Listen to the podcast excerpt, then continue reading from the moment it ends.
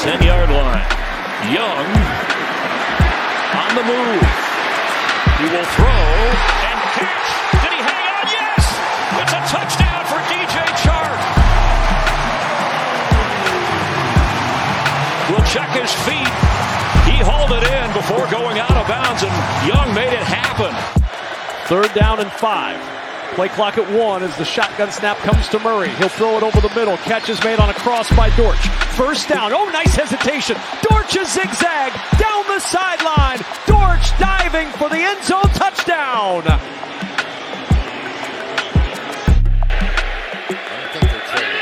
I think no way. Not for a second. It gets there, keep it. Scrambling here. Nice move. Downfield.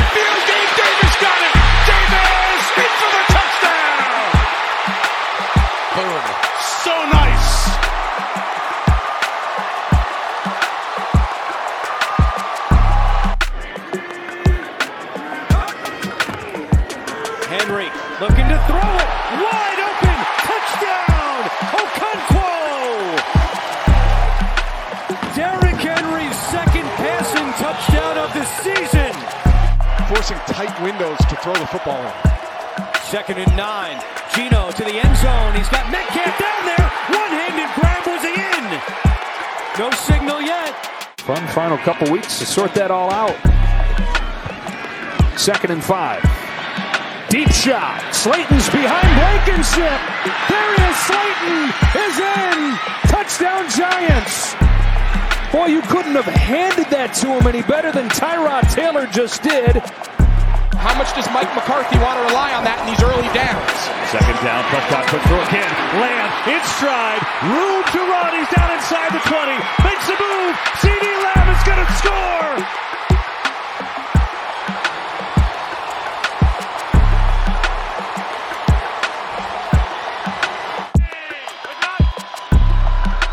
First down, fake it, bootleg, Flacco sets, throws, looking for separation. It's caught. Amari Cooper down the sideline for the touchdown. Flag is down. Joe Flacco with the bomb to Cooper. Zac Taylor knows that's irrelevant. This is a game that, regardless of the opponent, you got to have to be a playoff team. And that's a big play. Tee Higgins. Wow. Extends. Higgins is gone. It's a Higgins house call. Touchdown.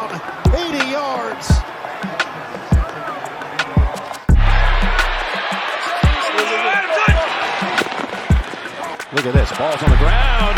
Ball's on the ground. Picked up by the Raiders. Do they have a touchdown with Nichols? Third and one. Rudolph looking sideline for Pickens again. He's got it. Dropped it in the bucket. Pickens punches back. Touchdown.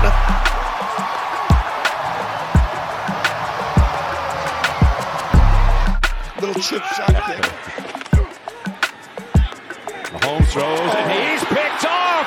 And this one's going back for a touchdown. Two steps, two defensive touchdowns, and it's Jack Jones who had a pick six last week. No one embraced Joe Flacco quicker than Unk did because now they weren't calling him Unk, they were calling Joe Grandpa. Kickoff, Hopkins to Pierce.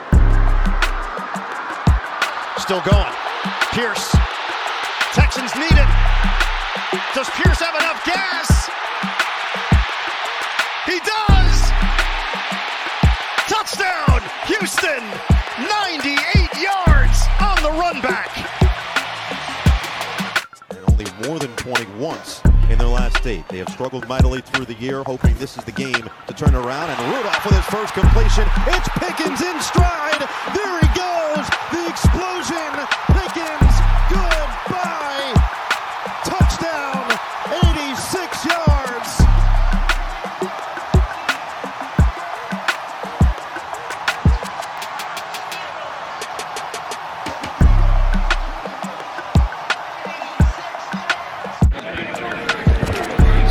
down and 20. That is picked off! Adoree Jackson changing this game. Hurts in pursuit will not get him. It's a pick six. Adoree Jackson.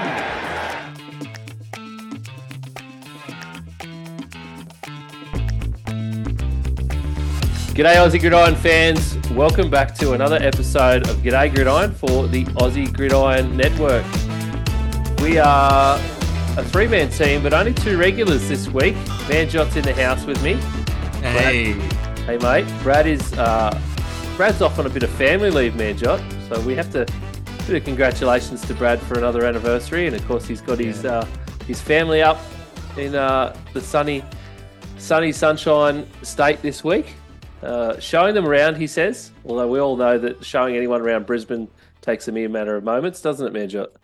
Yeah, it doesn't take doesn't take like you know a, a day. It takes a while. Look here. to, like, Look here, big big river. Here, big building.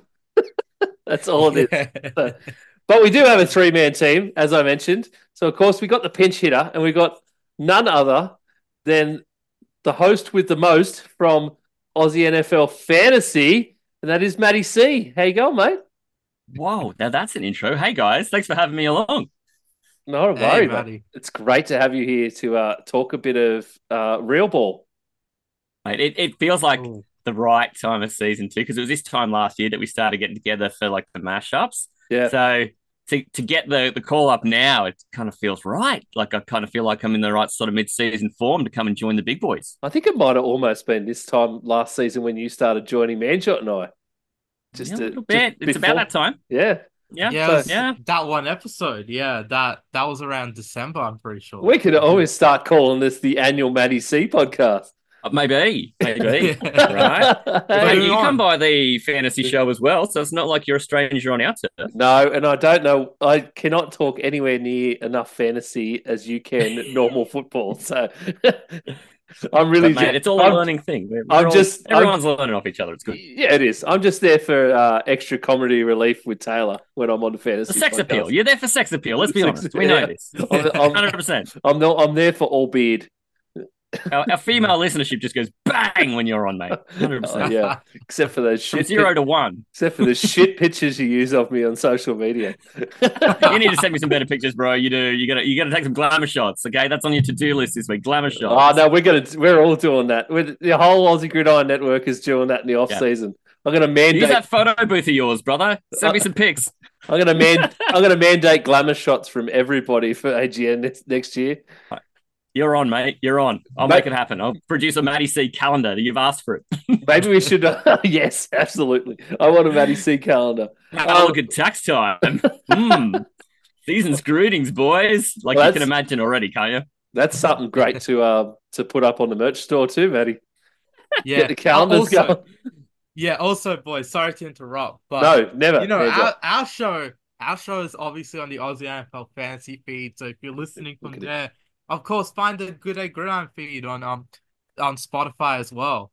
I know you guys obviously love Matty's voice. I'm sure Matty, you agree. You'd want to find the our feed on the show. Uh, you'd want to find the Good Day Gridiron feed. That is right. Yeah, I agree with both. I love my voice too, and uh, I love G'day Gridiron. So definitely, I'd encourage anybody who has a good time with us on Aussie NFL Fantasy to find the G'day Gridiron feed and support the boys here because they do a great job. These guys here are the the premier gridiron analysts in the whole country, not just on NFL, but they also talk about the local game too. So it's um, it's kind of cool to be a part of that, you know. Yeah, Yeah. We're, we're trying to build something big here. We're not going We to exclude anybody. Everybody's a big love, and it's gridiron. It's Australian gridiron. This isn't like the NFL. Well, no, it is talking about the NFL, but it's not like an American Yeah. game where everybody hates everybody. No, we're in Australia. We all help everybody over here. Uh, Hundred percent. yeah. Hundred percent. This isn't college leagues. Well, and I think the approach we've got as a network too. So there's, there's our two shows, and also our brother Mark, who does the No Huddle Dynasty podcast, which is really rooted in just dynasty fantasy football. So pretty specific stuff. But the three of us, in as in terms of shows, all sort of look at it in terms of if there's one new listener to any of our shows any week, well, we want that person to be able to discover the others because the rising tide lifts all boats, right? Someone's interested in fantasy, they're clearly interested in NFL vice versa. If someone's interested in NFL, there's a great chance they've, they've heard of fantasy. Why not come and check it out? You know, so it's that, that's kind of the approach we want to take with it. Is uh, football's a sport for everybody, and there's no wrong way to enjoy it.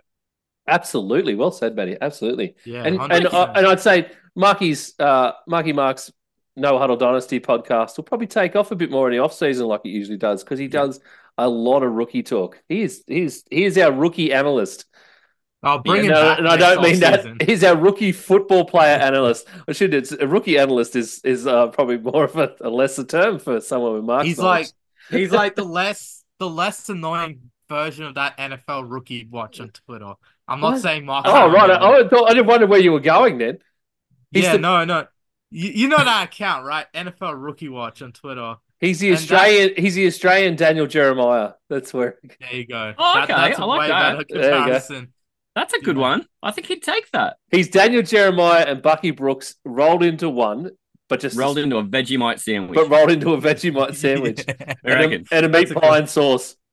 Rolled into one of those uh, hot roast lamb rolls you get at a servo at two in the morning. Yeah. Is there anything more Aussie than that, Ian? hot, an Aussie hot bread shop sausage roll. Yes.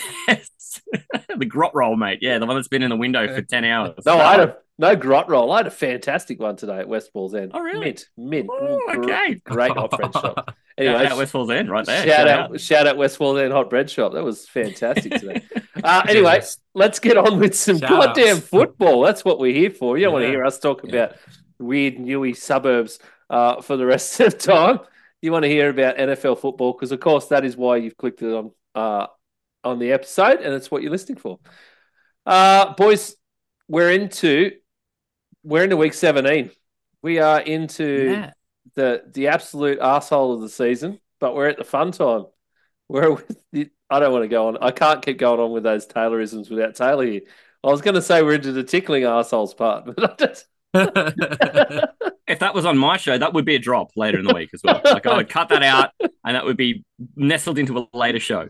oh man, when you got three editors here, that's when you know we're going to talk about some edits. I don't know. I'm don't know where I was going with that one, Matty. That was bad. I should. That's we You started, but you didn't quite know where you were going to end, but you No. already started. I No, can see. and it ended badly. So let's keep let's keep Like, you, moving. you can't win them all. You can't win them all. They're not That's all right. champions. Like you know, they can't all be winners. We're into week 17 football anyway. It's the end of the season. It's the end of the regular season. It is really heating up.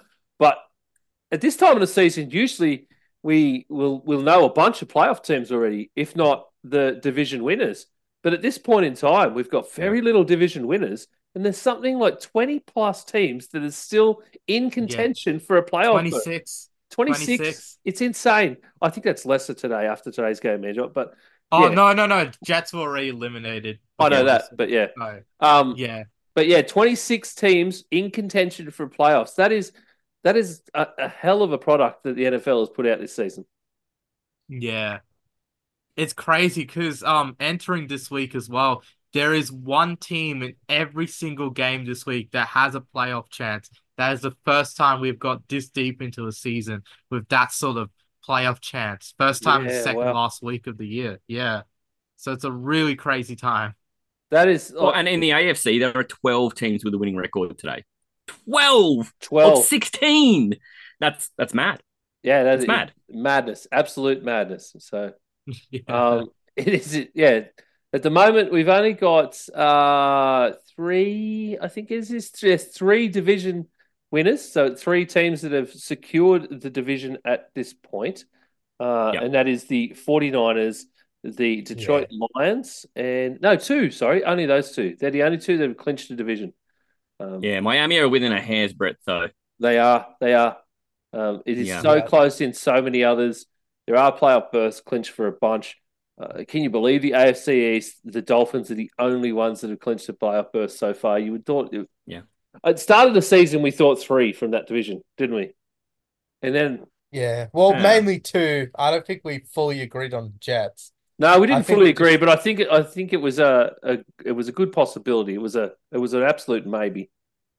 Yeah. I mean, the Jets were this year's version of last year's Broncos, right? Mm. We hadn't seen it, but they'd made a few signings which made you believe they should be more competitive, whether you bought it or not. They should be more competitive. So they took up a lot of airspace, and and sadly, it hasn't gone that way. But even then, I think if you said you're going to lose Aaron Rodgers four snaps into the season, to say, oh, they've got six wins now is probably like uh, overachieving. Absolutely.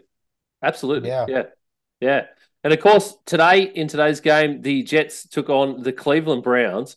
At the start of the season, I think everyone sort of had in the back of their mind that the Browns were were pretty decent playoff contenders. And of course, that, that was with the whole Watson drama and everything. Course, Watson starts to go down, and even, despite their defense being amazing, uh, a few hiccups here and there meant that they lost a few games and they didn't play as well as they should. But then all of a sudden, in comes Joe Flacco for the final bunch of games for the season. They signed him for, I think it was four or five weeks, essentially, for regular season. And so far, Joe Flacco has gone the last three games, he has done over 300 yards.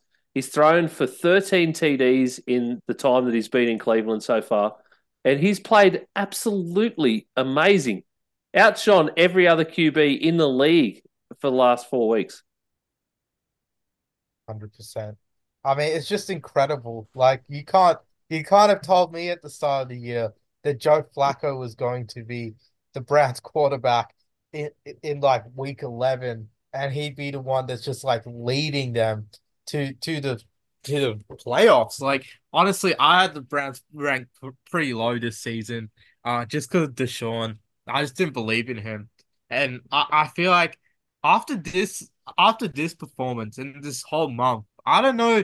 I don't know, like if Deshaun's even like the third best quarterback on the Browns this season. Mm. Like even that today, yeah, yeah. Even PJ Walker felt a little bit better. Like they, it felt like they actually played for PJ more than they did for Deshaun as mm. well. So I just think you know Joe Flacco comes in and he's brought a lot of belief to his team. He's just airing it out. I feel like he's just there. He's like, screw it. I'm just gonna have a lot of fun. You know, I'm. It doesn't matter win or lose. It's just a paycheck and then he comes out and now he's actually winning. It's like, oh my god, this is like Joe Flacco from 2012. And as a Niners fan, I'm hoping we don't play the Browns in the Super Bowl if we make it that far, because it'll just bring back all those flashbacks of losing him in that Super Bowl. So, yeah, honestly, I feel like the Browns, it feels like they're the second best team in the AFC right now, alongside the Ravens. pretty even, actually, between those two teams, I would say, in terms of who is the top AFC team as of this moment. Similar resumes, don't they? Yeah. You've got similar resumes. And, and I believe the resume, sorry, Marky Mark, but I believe it more than the Dolphins resume. They've had a tough time with teams over 500 in a way that Cleveland and the Ravens haven't. Yeah. And Matty, today, today's game, Jerome Ford absolutely shone through. Um, 64 yards on the ground, 57 and two TDs in receiving as well. David Njoku with 134 yards caught. That's a mammoth tight end game, six receptions yeah. for 134 yards. And this seems to be, as Manjot pointed out, it, it's all the, the Flacco effect. 100%. I mean, Njoku was starting to show he had a role in the team, even when in that week where it was just DTR and also where the PJ Walker games – he was starting to emerge as a pretty solid part of their offense there. And they kind of cleaned that up. Guys like Harrison Bryant and, and the other, you know, sprinkling in of other tight ends had sort of diminished as well. But yeah, he really, it, in the first half today, he had five and 128 of that, of the 134 yards. He had it by halftime. Halftime. Oh my God. Um, and it was just the weirdest game, right? So, and I saw this really late in the game. Apparently, this is the first game where there's been 50 points in the first half between the two teams and then zero touchdowns at all in the second half because I guess the damage was done and the Browns defense is super legit. But Njoku has really shown himself up and they, they needed him today without Amari Cooper and then with that scary injury to Elijah Moore where he did not look well when he first went down. And they probably kept the camera on him a bit long. It was a bit uncomfortable to, to see Ooh. him so unwell. So um, we were glad to see him up and walking around afterwards and he will be okay. But it was um, not a great moment in the game total, but also for the Browns. And and it was just good to see Elijah Moore okay after it. Mm. Man, John, I'm going to force you to talk about the Jets a little bit. Uh, oh yeah, I know it's it's not your favorite topic, but we are here, and it is a bit of a game recap from today. Uh, it seems like the last couple of weeks with Trevor Siemian, though, they have played pretty damn well. Trevor Siemian has gone over a couple of hundred yards in both games uh, against the Commanders last week in that win. And this week, 261, or 32 or 45 for 261 and a TD uh, today. Of course, there were two sacks as well. It's you get it. You get a quarterback like Trevor Siemian, you are going to end up leaking some sacks when you come up against a really quality defense like the Browns have. Um, the other big thing, though, I did want to talk about is Breece Hall. They seem to have unleashed Breece Hall in the last two weeks, something that the Jets had failed to do for the last uh, well the the whole of the rest of the season, Manjot. Of course, he went for Yeah. 95 yards against the Commanders and 84 again today against the Jets, uh, against the Browns. Um, what the Jets seem to be doing something slightly different just because Trevor Siemian's there, or because it's the end of the season and they just don't care anymore. Yeah, I feel like they're just. I think they're just planning things for next season at this point. Just really try and get who's going because they've already announced that Robert Saleh's coming back.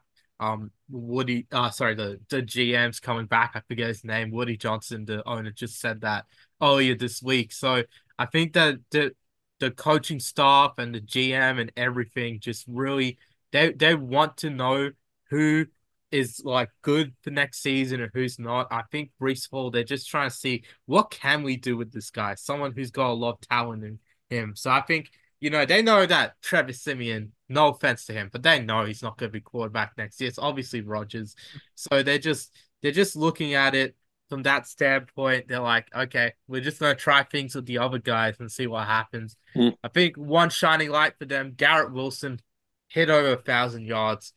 First Jets receiver ever to hit back to back seasons with a thousand yards to start their career. I think really shows that he he's got he's got a lot of talent. He just needs a QB that's consistent, and then he could potentially be a fifteen hundred yard receiver. It's a hell of a stat, the first one to get over that amount. Wow. It's a hell of a stat. Anyway, uh, congratulations to the Brown. 37-20 winners, puts them into the playoffs for the only the second time since 2002. I think you mentioned Manjot. Yeah. Uh, yeah. So 2002, of course, that year. Um, yeah. Yeah, they made the playoffs that year, and then since they they had a long drought, made it in 2020, and then now they've made it back on the Yep. second time. Yeah. So, so I just want to dive in quickly on Breece Hall, though. Did you see? So Oh. he had that 20 yard touchdown on their opening drive, uh, the reception. He then had eight more catches for 22 yards. Do you know how hard it is to catch eight balls for 22 yards? Um, so he leads the team Alvin in receptions. Kamara which can. amazing. Alvin Kamara Alvin can. Kamara. He's the only person on earth who knows what that's like. So no, I just thought that was worth bringing up. That even though it was teeny tiny gains, they continued to find ways to try and just get the ball into his hands. That feeds right into what you were saying, Ian, about them being like, we just need to see if this guy is everything we think he is. Now he's legit back from injury. we, I mean, everybody was telling him he is what they think he is. That's the weird part. I, I don't understand it. And then we'll talk later about another guy in Bijan Robinson who is in exactly the same boat. We know who they are. Give them a ball and let them do their thing. Let them cook. Yeah. Let Breece cook. Uh, Yeah. Let's move on to Sunday football in Australia. Yes. Sunday, the 31st, New Year's Eve, of course, we get one game this week.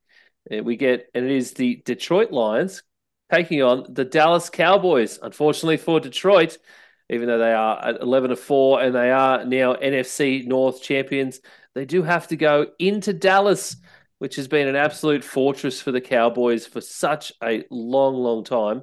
And they have to try and beat uh, a really, really solid Dallas team in Dallas.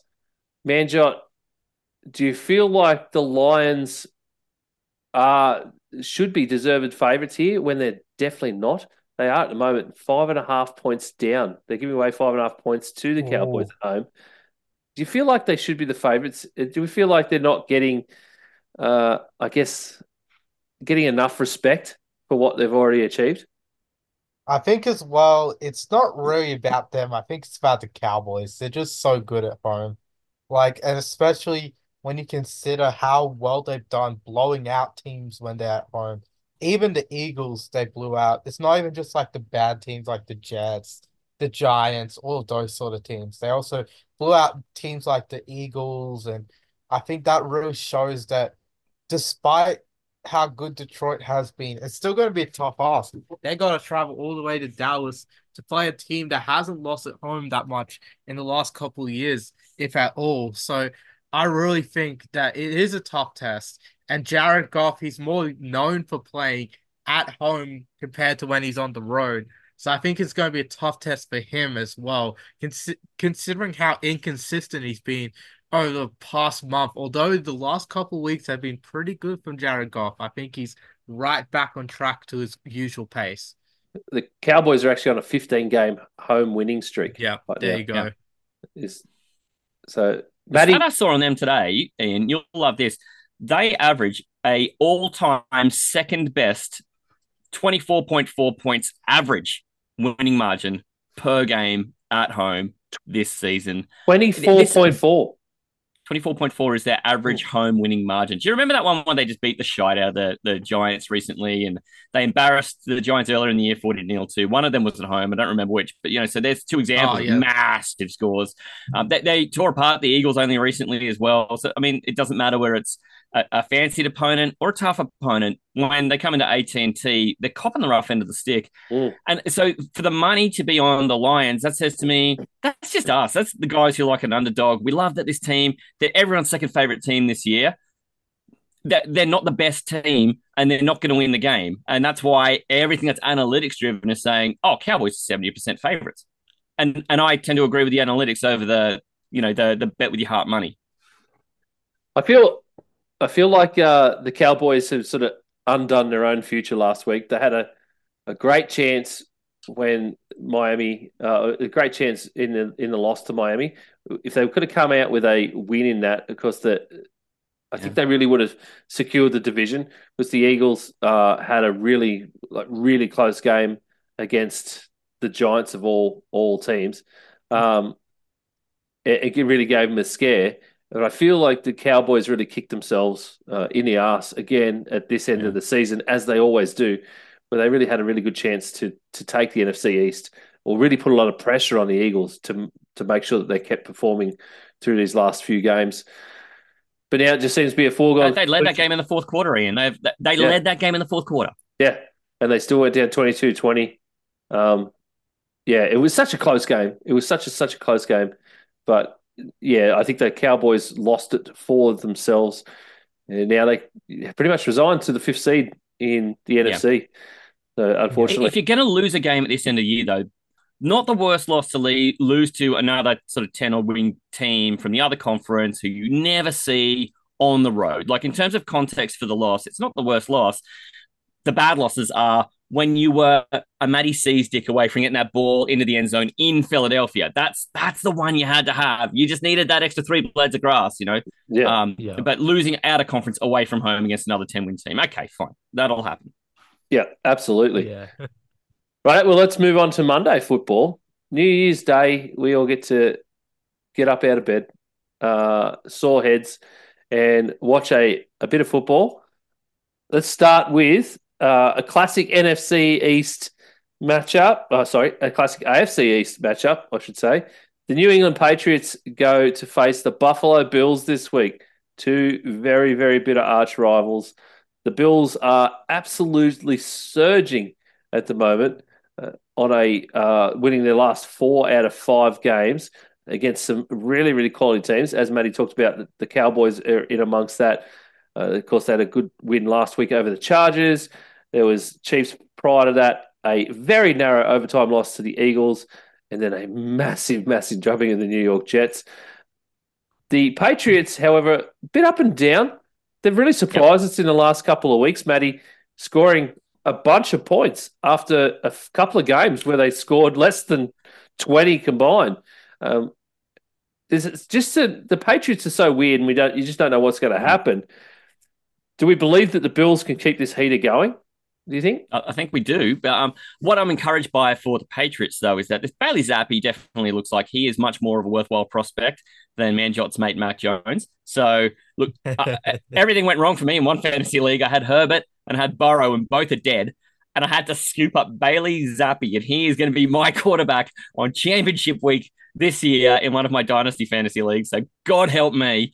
But in terms of NFL play, he actually looks really suited. And he went in and just rearranged Pittsburgh a couple of weeks ago. He just rearranged them. I mean, in the second half, their defense caught up, but by then the damage was done. So, look, I, I got some belief in him as a football player. I just don't think the cast around him's good enough anymore. The defense is fine, but th- there's nothing to give you any inspiration on offense while Rhamondre Stevenson's out. And they're going to miss him a lot this week. Zeke's been doing fine, but he's limited in what he can do. And they just do not have any receivers you can believe in. And and if you're looking beyond that, you've got Hunter Henry or Mike Gesicki. Like that, they're going to scare anybody? No, no, they're not going to scare anybody. So look, I, I think it's going to be really difficult as a Patriots fan. If you've been one for the last 25 years, just remember the good times because it could be a little while before things change. And no one gets the good times like you've had. And, and maybe it's just time for the Bills. They're, they're nine and six after being five and five. So they've worked really hard to turn this thing around. You're at home, you get a chance to vanquish an old enemy and cement your playoff spot. I think they'll turn up for it.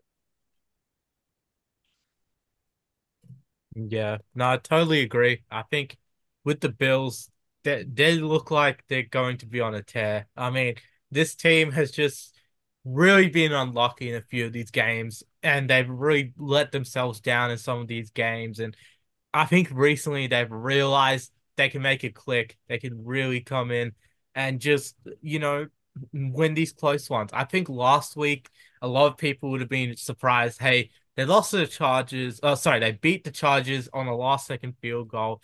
But I think really, like, I think that's a win they should like be proud of. I know it's the Chargers. You have to start Easton Stick, but shows they can win the close ones at the end of this season.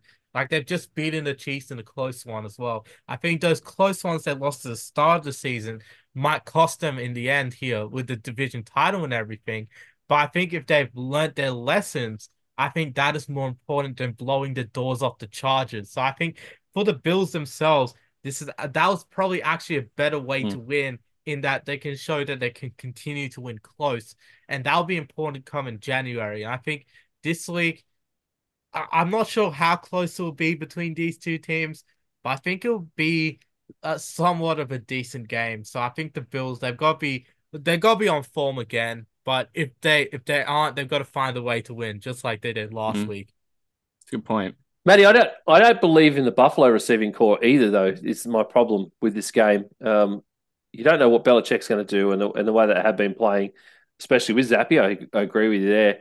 but I don't mm-hmm. re- believe in the, the Bills receiving corps right now either. Last week against the Chargers, they only used mm-hmm. five receivers. Dalton Kincaid only accounted for seven yards of the 237, so he mm-hmm. uh, barely even used it. So they used four receivers essentially, and Gabe Davis was the out and out leader of that with 130. So I, I just don't understand. Stefon Diggs seems to have disappeared in that uh, in that offense not on, there must something must be going on there. We haven't heard him whinging because they've been winning, but um, I don't know. It's, Stefon Diggs the last few weeks, twenty nine yards, forty eight yards, twenty four yards. Yeah. It's it's not enough from a guy of his skill level. And they seem yeah, to not after all be those hundred yard games to start the year, Ian, hundred percent. Yeah, but I think if I told you tomorrow you got to go into war with Demario Douglas oh, and God knows what else, uh, Mike Gesicki and, and Hunter Henry. Or you got to go in with, you know, Dawson Knox and Dalton Kincaid. Oh, I believe, Diggs, believe way, I believe way more in Knox and Davis than I would. but, you know, so whether they've been producing like their name brands say or not. Like if, if I had to go into war with one bunch or the other, I know I know which one I'm picking. I'd be able to smell them with a blindfold on which one's got more talent. So I, you know, whether they're producing the way you'd like them to or not, I just I believe that they're better, and I believe they'll show it up this week. Yep. The Bills, of course, the Bills. It's must-win territory for the Bills if they expect mm. to get playoff berth at all. Uh, there are 14 different scenarios to give them a playoff berth. Um, it, it, Man, just eyebrows just shot up into the top of his beanie. He, he couldn't be more surprised with that number. And 14, his brain is already starting to work on them. 14. yeah. We're not going to go through them all, but let's just say winning a game, at this game in particular, will increase or decrease those number of chances to much better chances. Uh, yeah. 14 at the moment, different scenarios for them to get a playoff berth. Uh, they need to win. It's must win territory for the Bills. Must win. Uh, the Patriots. Did you see that? Yeah. Sorry. You no, you're right. I was just going to say the oh, Patriots, gonna... on the other hand, that's just about seeing what you have for next year, uh, and it's academic, and all of us being able to um, speculate whether Belichick is even going to be the one that is looking at the same Patriots team next year. So. Well, uh, my question here is going to be just on the betting end of it. I'm not a bettor, but I like looking at these things because it's always interested me a heap. The over under in this game is 40 and a half. Who is not just smashing the shit out of that over with Buffalo at home, right? Uh, over, over totally. Yeah, I mean, over, it seems like free money. Well, the last couple of weeks, the Patriots alone have scored uh, over 20 yards. So yeah. 24 and then 27. I'm pretty sure it's it like was. Vegas haven't caught on to Zappe. Yeah. So that's that's pretty good odds for me anyway. The- You only need another 20 points out of the Bills and you're already over that. And that's 20 points from the Bills, for God's sakes. Just That's Josh Put 20 Allen bucks on alone. that for me, Ian. Put 20 bucks on that for me, mate. Yeah, I'll do that, Matty. No worries. Uh, let's let's move on to another game that I'm definitely not be- betting on, and I'm really sad that Brad isn't here for this one. It is the Atlanta Falcons going into Chicago to take on the Bears.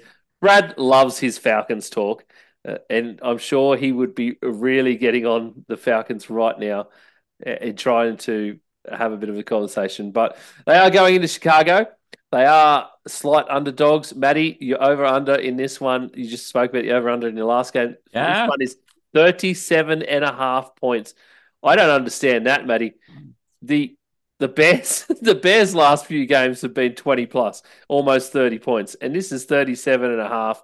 I don't know Yeah. what I don't know what the desert expects is going to happen in this game if they think if the Bears are scoring that well, do they think that they're going to just absolutely stomp the Falcons, Manjot? They're going to completely stifle them. I know we've talked about in previous weeks the fact that they don't they have no semblance of a run game. They don't know what they're doing.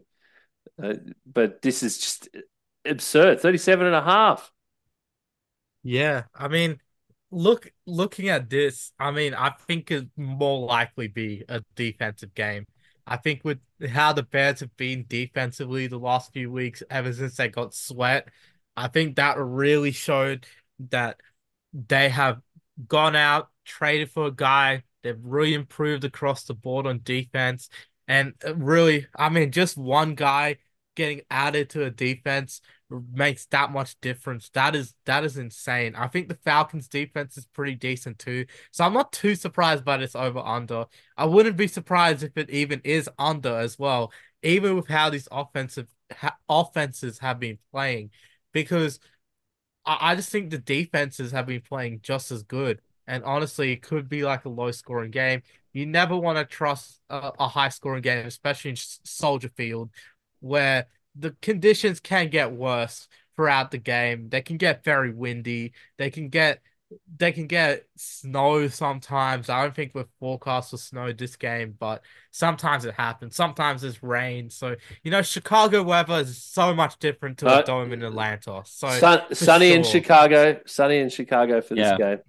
Yeah. That's gonna be my question too. Is well, what is the weather meant to be like? Is it meant to be like blowing a gale, or is it meant to be snowing, or what? But I think the, the difficult thing about Chicago is that it's not like they've got the greatest defense. What you're banking on, I think, is you know, well, Atlanta's offense hasn't exactly been you know peaches and cream, right? So just going for a Georgia reference there, they've they've looked mm, up and down.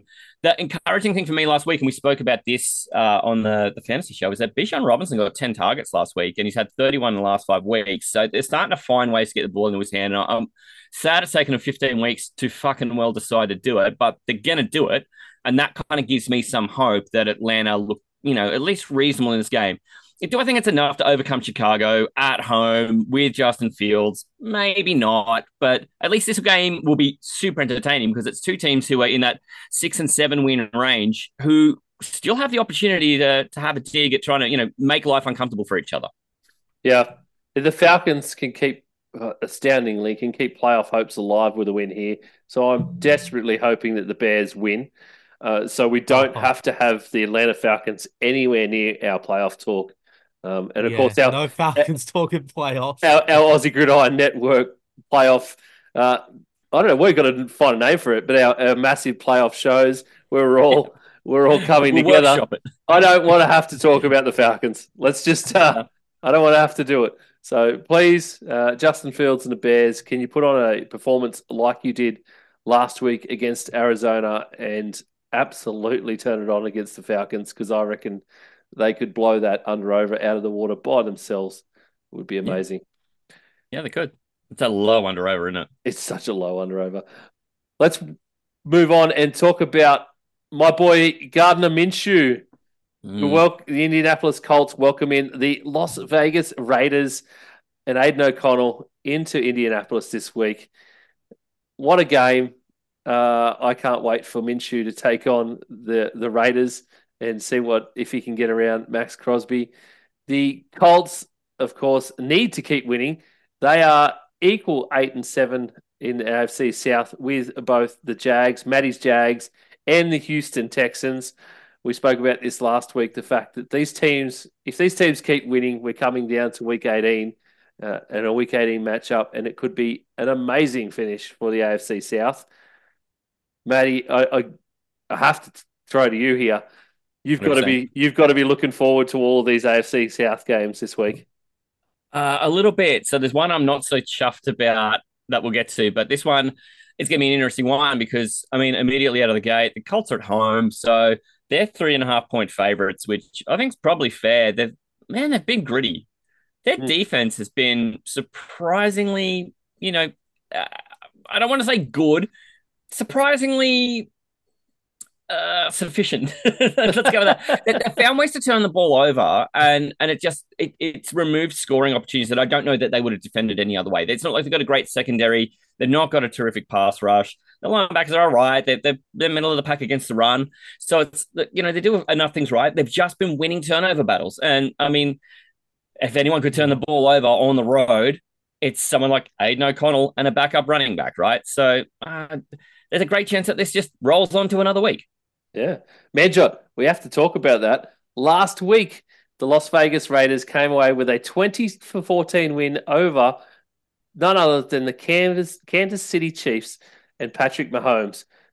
Zamir White ran for 145 yards with 22 carries. Aidan O'Connell had a mere six, a tiny 62 yards passing. It was all run game, and the Raiders absolutely smashed them on defense and on the ground. It was a it was a great game uh, to watch the Chiefs just go just falter on Christmas Day, wasn't it, Manjo? Yeah, it's unbelievable. You cannot believe that that something like that could happen where after the first quarter they did not complete an entire pass. That is just something in the modern NFL where you're like, it just doesn't happen. Do that to win. You, it just doesn't happen. You'd lose if you do that shit. Like honestly, like yeah. how did they get away with that? It was just crazy. Like the whole game, just watching that live, I was like, the Chiefs have got no chance of winning this. And I guess it's the Raiders defense, and it's something the Colts can't overlook. The Raiders defense. They made Mahomes turn the ball over for touchdowns in seven mm. seconds, and they both were returned for touchdowns. Like, yeah, yeah that's it. Sorry, I, I repeated the touchdown there. But yeah, two touchdowns in seven seconds by the defense both off Mahomes turnovers. Just incredible yeah. how they were doing against the Chiefs. And I think the Colts, this might be a trap game for them. Honestly, I, I, I'm not entirely sure about the Colts winning this one. It might seem that they will, based off what we've seen this season. But I don't think you can count out Antonio Pierce. You also have to look at the Colts last week. They they were just absolutely lost against the Falcons last week. So I think this week they might be in a bit of trouble against the Raiders. So I, I if I'm if I'm looking at this, I might actually think about tipping the Raiders this week because I'm just not entirely sure about the Colts at the moment. It just something feels off about this game. I tell you what, if the Raiders win this, they will move to eight and eight, and then, it, wow. then the pressure is massively on the Kansas City Chiefs in the later window, who are coming up against the Bengals to try and stop that, to not have to fall to nine and seven. And the Raiders, I mean, there's there's there's big playoff berth, big playoff contention here. There could be at eight and eight, uh, uh, even at nine and eight. I think at nine and eight they get a playoff. Nine and eight, you're can in. You, so can you imagine though, boys? Like, because we had the same scenario two years ago at the Raiders, where they had an interim coach lead them to the playoffs, and they just got bounced out by the Bengals in the first week. So who two times in three years you fire your coach and then make the playoffs in the same season. That would be something so extraordinary. They'd have to hire Antonio Pierce this time. I, I this, not, yeah, yeah. I, I think this time he's a different. Yeah, he's a different kind of coach to Bisaccia too. I think he's just the way he's taken on the the city has taken him on. As well because he was he I played feel for like the Raiders. Bisaccia was the same way, to be fair. I, I just think the difference is the fact that Pierce played for the Raiders. He was a Raider. He is a Raider. He lives and breathes it. So Yeah. Yeah. I think I think being that being a Raider, uh, yeah, it's taking on that fan base. That fan base are gonna love him more, and I think it just endears him more to the franchise itself as well. I can't see him this run, even if they finish at eight and eight, uh, eight and nine rather. Um, I can't uh, I can't see them not giving him the, the tilt at the, the head coaching job, even for a couple of Yeah. years. You sign him for a couple of years and see what happens. If it doesn't put, pan out, it doesn't. You've got two years down the track. Like, what does it matter? Uh, but Aidan O'Connell is playing fantastic. They've got an amazing defense. So, yeah, get it on. All right, let's move on. Uh, let's move quickly through the Rams and the Giants. The Los Angeles Rams go to New York to face the Giants. Uh, Stafford and the Rams can inch closer to another postseason return as long as they beat the Giants. It's a pretty easy game here for the Rams on paper. Matty, Yeah. we you got we got to be pretty confident here. They are five and a half point favorites right now. Uh, w- weirdly, it's only a 43 and a half under over. I would have given the Rams way more than that. These under overs this week seem ridiculous. But the Rams, Matt Stafford, Puka the Cooper Kupp, uh, these guys, uh, they're just surely they're going to destroy this New York Giants team. Yeah, I mean, wh- what's got me nervous is uh, in the, the grand final, Manjot and I own a, a fantasy team where we're up against a Kyren Williams owner. so we kind of don't mind if Matt Stafford goes ham because he's our quarterback, but man, he better not be throwing him to Kyren Williams. Uh, but on a serious, like on an NFL note, though, yeah, th- this to me looks like it's a one way traffic game. And, and the only thing that might make it difficult is the Rams playing in the early window on the eastern side of the country. They don't do it a lot and they're doing it against a team that they, they don't see all the time either. It's not like there's just some great rivalry between them and the, the Giants that they see often. And this Tommy DeVito guy showing a bit of pluck, man. So uh, he might cause more troubles at home than he would if it was the other way around and they're playing over in LA. Um, that's the only thing that kind of gets me nervous about it being as one way traffic as I'm kind of hopeful for it to be. So this five and a half line, man, there's a part of me that might take the Giants to the points if I was betting on it. Because at the moment, uh, what do the Rams need? They need to win. They don't care if they win by one or 100, right? Mm. It doesn't actually matter to them. They just need to walk out of the town with a win. So if they've got to win it close, they'll, win it close. I, I'm I, I'm nervous about how uncomfortable the Giants could make it for them. Manjot, we spoke about this last week, so we only really need to go briefly again, I guess. But Mm. we talked about the Rams and how unlikely it would be after winning a Super Bowl in 2021, having a, a, a horrible, horrible season in 2022, to come back now where they were three, three and six going into their bye week, and now it's five and one since their bye. This would be Yeah. amazing, Manjot, if the uh, if the Rams manage to get back to the playoffs from here. Yeah, it'll be incredible. Like just watching the Rams this season, I think the number one thing is their offense is very explosive. When you have Kyren Williams, Cooper Kupp, Puka Nacua, Matthew Stafford, Tyler Higbee on the field. I think they they're ranked like number one in pretty much every category when all of those guys are on the field. It's just incredible what Mm. they've done. Just getting like their offense reinvigorated and really just getting sort of guys like Kyren Williams and Puka Nacua who weren't really that highly touted coming into the season to really make them into stars. I think that's a really good job on the coaching front. I think I think the Rams have done pretty well defensively as well. I think they're improving in that area. And honestly, I- I've got to say it, like as a Niners fan, I'd actually be more concerned playing the Rams than like any other team in this playoffs. It just something about the Rams actually makes me scared, like more scared than teams like the Eagles or the Cowboys, even. Like, I mean, those guys are good teams. Don't get me wrong. I'm scared of them. But something about this Rams team is just getting me really scared. And that's why, you know, week 18 next week, I'm I'm I'm really nervous about that matchup against the Rams. Because I'm like, yeah, that that's gonna be a tough one. That's gonna be a real tough one. So Ooh. yeah, the Rams have got everything to play for the last couple of weeks, and I think I think they can really do something in these last couple of weeks and make the playoffs. For sure. Let's move on to the Arizona Cardinals, who are going to Philadelphia to face the Eagles. Matty, we talked about lines earlier. How about this for a line? 12 point line. The, the Eagles are favourites. 12 points, which is very just. The Eagles could finally Yeah. clinch the division here if they just get past the Arizona Cardinals. We've had a good couple of runs in the last week. Kyler Murray has definitely been scoring some points for them since his return. That's been a, a, a big uptick in what they've been doing. Uh, but Yeah. of course, let's face it, coming out of this game, the Eagles should be able to clinch the NFC East, and the Arizona Cardinals should be well and truly on their way to securing the number two pick in the 2024 draft. That's how this should play out.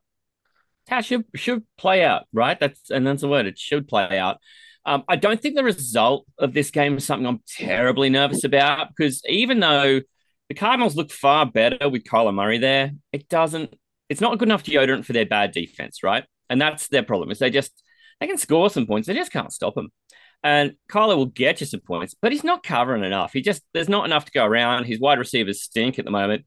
His best one isn't even there in Hollywood Brown, and James Conner can only do so much. He's just one man, right? And he's only a little guy. He, he can't do it all. So there's not enough for me to feel like the Cardinals can do a heap here other than just beat the Philadelphia Eagles against the spread. And against the spread this year, they're a three and twelve team, but they're six, eight, and one against the spread. So I feel like I'd be backing them against the spread, but not in real football. Yeah, that's about all you can do in this game, I think, there, Jot. It's pretty foregone. Yeah, Yeah. I feel like I feel like the Eagles. I think Matty hit have to- everything on the head then. Yeah, they just have to show up. The Eagles compared to the last few weeks, they just really have to put their foot down this week if they if they if they are to be taken seriously in the playoffs. I really think they have to put their foot down and show that they they can still blow teams out and really make it big. I, I just don't think I've seen that a lot from the Eagles this year, but I think this is the one game where they're going to do it. So. Yeah, here we go. Can I ask Manjot, what would you take out of it if you looked on Monday afternoon, having not seen the game, and you saw Eagles 27 17? I, I wouldn't be too mad upset about that. Uh, I think What would you take 10 away from it? I What would would- you learn from I it? would be. I I I mean ten points, two scores. I I would say hmm, they could have won by more. Could have won by. I would be. I would. My my main takeaway, Manjot, would be they let them score seventeen. That would be my biggest All thing. right. Yeah. If you are letting the Arizona Cardinals score 17 points in this game, then I worry for the Philadelphia Eagles defense coming into a playoff against much, much, much better teams that have got way more of their shit together. They're all focused on the big prize, whereas the Cardinals are definitely not focused on the big prize. Their big prize, their big prize is in is is later. That's April. You know, like Yeah. it's Yeah. that's yeah. I would be uh Okay. I'd be worried about him coming into playoffs, Matty. That's my answer to to Man to Manjot's question. Yeah, so they Yeah. need to win by sort of, you know, get a third score on for Manjot to be like, okay, so they're legit. But if they win by that much, we're kind of like, hmm, maybe that that's playing towards the re- receding narrative of the Eagles, not the they're they're rounding into form, which is what every Philadelphia Eagle fan wants to tell you they are. Yeah. I just want to, if Eagles just put a forty burger on them. Show us what you can do. Show every Yeah. make everybody scared again. Otherwise, what, NFC title race is just foregone. So just give it to the 49ers because who, no one else is going to take them on if that's what the Eagles are going to do. So it's pretty much what it is. Because Dallas I mean, going to both eleven and four teams You haven't looked terribly convincing, right? Yeah, So, you know, if you can win by two scores at home against a bad team, all right, well, okay. The, their opponents in this title race are going to go to an even worse team on the road who don't have a defense at all. And if you tell me they win that game 27 to 17, I've got a mate here who would tell me it was the most amazing win in history. No, that's right. It won't be. Yeah. But before we get to that game, let's talk about one of the closer games of the weekend. One that will be much, much closer and has much bigger ramifications for one division only. That is the Saints and the Terminator Derek Carr come into Tampa Bay to take on my boy Baker. Uh, the Buccaneers are currently at eight and seven, leading division. The Saints are at seven and eight, sitting in third place on point differentials only, percentages and point differentials. Oh wow, this this game has has a lot of big ramifications for that that entire division. Who are we going to see in a playoff? Because it's only going to be one team out of this division. That's for sure. Yeah. Yeah. Manjot, I, I need to hear what you think about this because uh, I've got some favoritism in this division. I'll explain it in a minute. Yeah, I think honestly, it's going to be the Buccaneers. I, I just feel like I trust them a lot more than the Saints. I think with how they've done so far this season, the Buccaneers, they've been pretty inconsistent, but the last few weeks, Baker Mayfield has started to heat up, and I think that will ultimately ultimately be the difference between these two teams.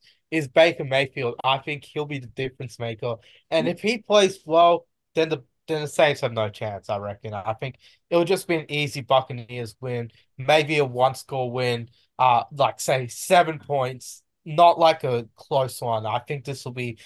I think that they'll blow them out, and the Saints will start making it close. That's just how I feel about this one. Well, Matty, you saw you saw the Bucks smash the Jags thirty to twelve last week. Thanks for that. yeah, it was. Oh, come on! It was that was a performance that none of us none of us were expecting that performance. We were expecting that game to be a Uh-huh. lot lot closer. And when it started going the way it did early in the game, we were Oh. like, "What the hell happened here to the Jags?" It was just un- Yeah. unbelievable. But It went south quick, and it was only thirteen nothing at one point. And I thought, how's it only thirteen nothing? Right? It Yeah. was it was tough watching. But mate, I, I'm going to explain what I meant before. In every season, Ian, before it kicks off, I pick an NFC team who are just going to be my second team, and I like to take a team who kind of had a bit of a rough year the year before, and I just kind of like to. To be a little bit of support for them to see them turn it around and maybe make a playoff run in the next year. That's kind of what I do.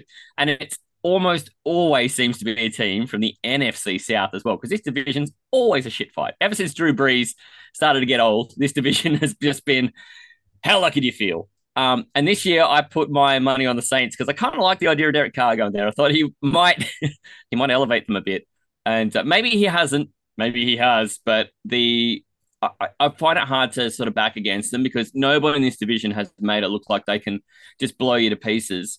And I don't know. The Saints have got this little element in them. As long as they've got Kamara on the field and Olave is healthy, I just I find it hard to give up on them. And the line here is two and a half points, which as a, a visiting team, you should be getting three, right? The home field's worth three. So that says to me, if they played in a car park in Carabao tomorrow, Saints win. So I kind of feel like I should just lean into that. And I should probably believe that the Saints are at least worth the shout in something that could be like a 24 20 kind of game. yeah, my worry is hmm. that Derek Carr's barely been able to finish a game lately. I mean, he did finish last week, but and it, like I, I I'm all Bucks here. I have to go Bucks. I picked the Bucks to win this division. It's not just Baker. I picked the Bucks to win this division. They're so much fun, Ian. It's so hard to talk I against know, the Bucks I right now. know. They're so much fun. And neither of these boys believed me earlier in the season when we did They our did not. divisional picks. They both they both put the Bucks last in this division, amazingly. And I said, no I didn't way. believe you either. And I said, no way, no way, no way. But this is one of my actually correct picks at this point. and I have to stand Nailed by the shit out of it. Yeah, so- Nailed the shit out of it. I'm going to take the uh, Taylor Goodall just walk of fame for this one Yeah. if it does should give off. yourself a trophy. This is what Taylor would do. He'd give himself a trophy He for would. it, and then he'd spend his whole offseason dipping his balls in it. So when someone else got it and tried to drink out of it, He would. then they would have Taylor ball sweat in it. That's what That- he would do. Exactly, and that might be what I do. Uh, Yeah. but the, the thing that worries me is that Derek Carr doesn't finish the game, and we see Jameis Winston because the Saints' offense looks uh, more exciting with Jameis Winston. He, he's, Doesn't it? He still throws some picks, he still throws some shit balls, but the ones he hits, which are a lot, there's a big percentage that he hits. Oh they're- yeah. they're pretty, pretty balls. They are beautiful balls that he that he has. Jameis Winston has beautiful balls. Balls. Two balls Balls. reference in the same game. Look at that. First it's Taylor's balls, now it's Jameson's. Massive pause right there for the pretty balls, I gotta say. so yeah, no, it's just the touchdown throws he was doing have, have been great. Uh, so it, I, I worry, I worry for the way that that offense looks when he comes in if all this goes because I really want the Bucks to win. I, I want them to lock this division up. Uh, pretty sure they will after this game. I- I'm Yeah, fairly they certain. would. And so just get it done. Uh, I'm amazed. I, I I'm actually amazed, even though I picked them on how how good Baker looks in this offense. Something that everyone said Yeah. was Tom Brady's offense that no one would ever be able to achieve in because it was all Oh, you said that this week as well. You- Yeah, 'cause it was you're all- on record with that. Yeah, because it was all a Brady thing and was made for Brady. But Baker's come in and he's he's made it uh, just as functional. It's not as it's not as polished. Oh, but he's it's been just as better. functional. He's- It- he has been better. I think Baker Mayfield has. has found a system that works, and there's for every QB that's out there, there is a system, there's a, a pocket that works for them, and I think Baker Mayfield's found it here in Tampa Bay. I think so too. Yeah. And he's got a guy who can track down his deep ball. This is like that moment when Josh Allen got Stefon Diggs. Throw up Hmm. the long one. He's got one of the better long ball trackers in the league. And Mike Evans has always been that guy. He's always been someone who can go out and have four catches for 126 and two touchdowns. Now he's got the guy who can supply it. It's this beautiful marriage. And um, I, I completely believe this is the difference between them and the Saints. And, you know, the, the downside of that is, and we haven't seen it as much this year, is that Mike Evans has a propensity to sometimes just go missing too and have those like games with one target and no catches. Um, Baker hasn't let him have that, which I'm really impressed with. Yeah, for sure.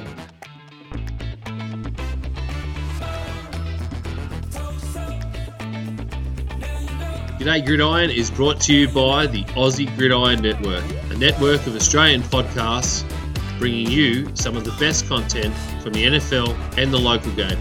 Check out our other podcasts Aussie NFL Fantasy and No Huddle Dynasty,